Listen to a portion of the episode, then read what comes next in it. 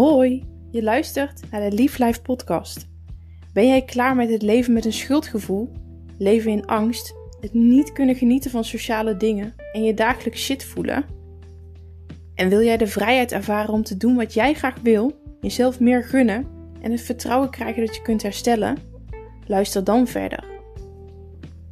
Ik ben Floor van Doren, eetstoornis-expert, ervaringsdeskundige en coach. Ik heb er mijn missie van gemaakt om jongeren en jongvolwassenen te begeleiden, inzicht te geven en contact te leren maken met hun gevoel, om zo stappen te kunnen zetten in hun reis naar een vrij en gelukkig leven zonder eetstoornis. Ik geloof erin dat iedereen kan herstellen van een eetstoornis en dat iedereen het leven van zijn of haar dromen kan leven. In deze podcast wil ik je inspireren en motiveren tijdens jouw reis naar herstel. Ik deel graag informatie, tips en ervaringsverhalen met je om jou het gevoel te geven dat je niet alleen bent. Ik wil je graag leren verbinding te maken met jezelf en jouw gevoel door het delen van meditaties, zodat jij kunt groeien als persoon en het leven van jouw dromen kunt gaan leven. Luister je mee?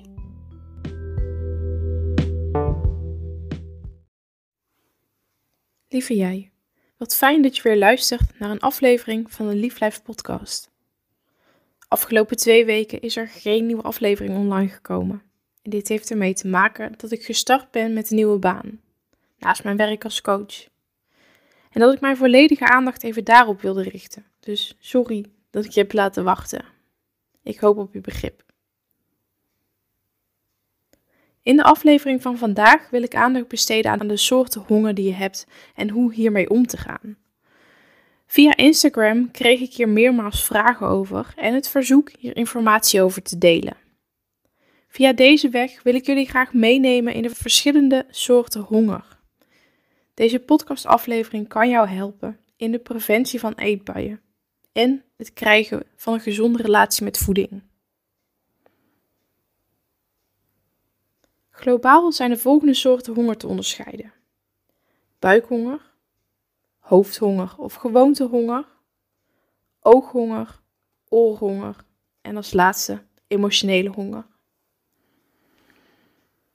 De eerste honger is de buikhonger. Dit is een honger die ontstaat als gevolg van receptoren in de maag en darmen die registreren dat jouw maag leeg is en dat er een tekort aan bepaalde voedingsstoffen dreigt. Deze honger is te herkennen aan een knorrende maag en een slap gevoel in je lijf. Het is belangrijk naar dit hongersignaal te luisteren en hierop te reageren door wat te eten. De volgende honger is hoofdhonger of gewoontehonger. Dit is een honger die ontstaat als je denkt aan eten of als je gewend bent op een bepaald moment van de dag te eten. Deze honger is te herkennen aan continue gedachten aan eten. Het is lastig om hier een algemeen advies op los te laten.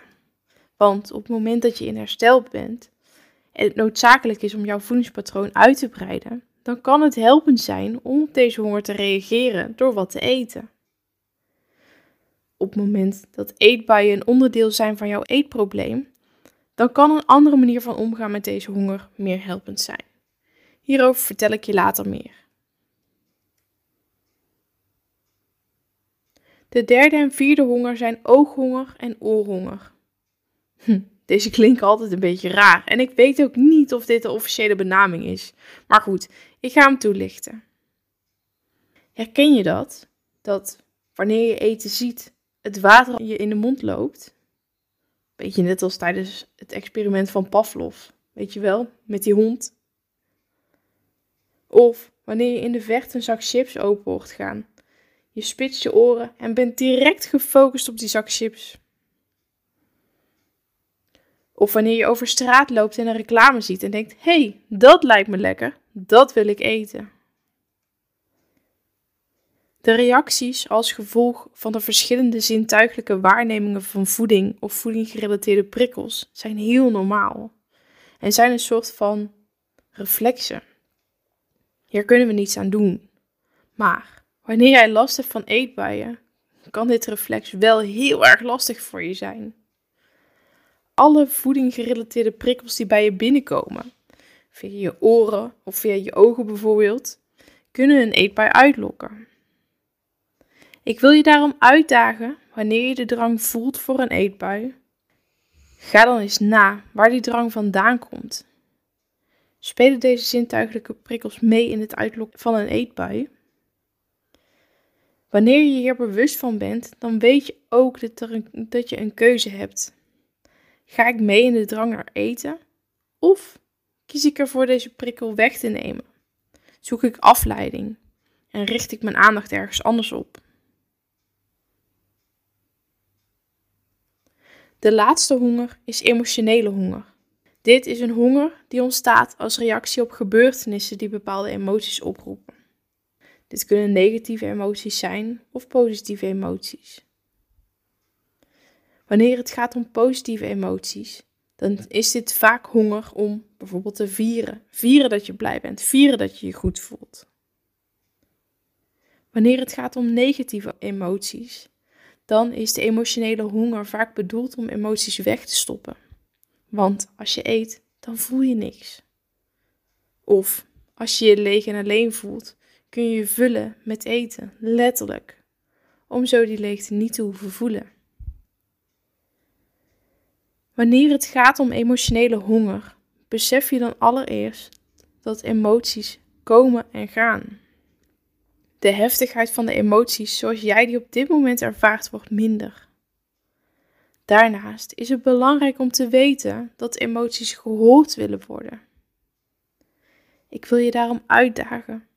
Wanneer jij merkt dat emotionele honger opspeelt, ga eens na wat je voelt. Keer naar binnen in plaats van direct naar de kast te lopen. Ga op een rustige plek zitten en laat je gevoel toe. Voel wat je voelt en denk wat je denkt. Het mag er zijn. Laat het er zijn. Stel jezelf vervolgens de vraag: wat heb ik nu nodig? Dit kan van alles zijn: een arm om je heen, een dekentje voor de kou, gehoord worden, gezien worden, geliefd worden. Ga daarbij na wat jij jezelf op dit moment kunt geven of wie jou eventueel kan helpen in het vervullen van deze behoeften. Je mag er zijn.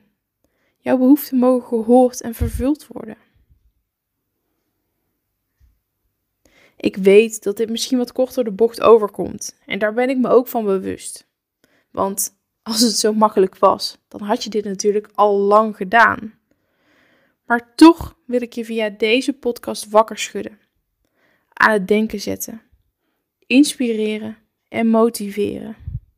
Misschien helpt het om de drang naar eten eens vanuit een totaal andere invalshoek te bekijken. Lieve jij, zorg goed voor jezelf.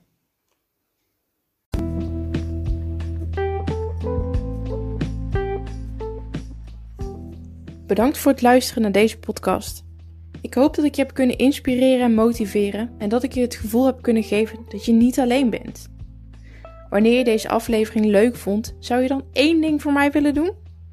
Maak een screenshot van deze aflevering en deel via jouw social media kanaal dat je luistert en tag mij in je bericht. Zo help je mij om een groter bereik te krijgen, waardoor ik meer mensen kan helpen, kan inspireren en kan motiveren tijdens hun reis naar herstel. Ik wens je een hele fijne dag. Maak er wat moois van.